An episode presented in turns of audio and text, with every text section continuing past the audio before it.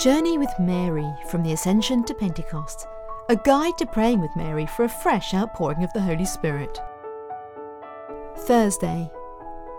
We pray for an encounter with Christ.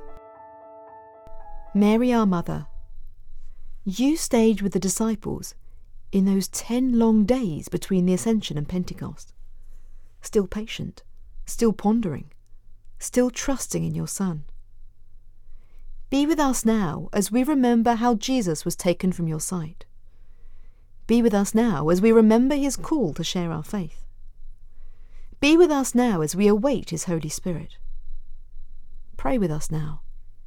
Come, Holy Spirit, thy kingdom come. We pray for all of us to encounter the person of Jesus Christ and experience life lived to the full.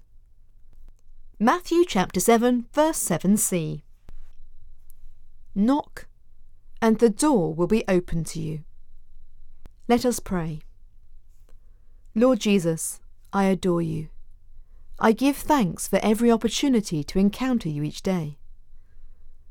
Help us all to understand that we too must knock at the door of your kingdom, where you wait to welcome us in. Our Father, who art in heaven, hallowed be thy name. Thy kingdom come, thy will be done, on earth as it is in heaven.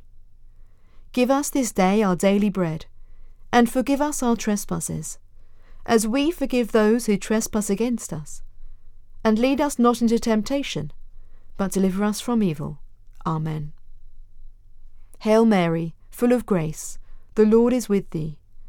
Blessed art thou among women, and blessed is the fruit of thy womb, Jesus. Holy Mary, Mother of God, pray for us sinners, now and at the hour of our death. Amen. Glory be to the Father, and to the Son, and to the Holy Spirit, as it was in the beginning, is now, and ever shall be, world without end. Amen.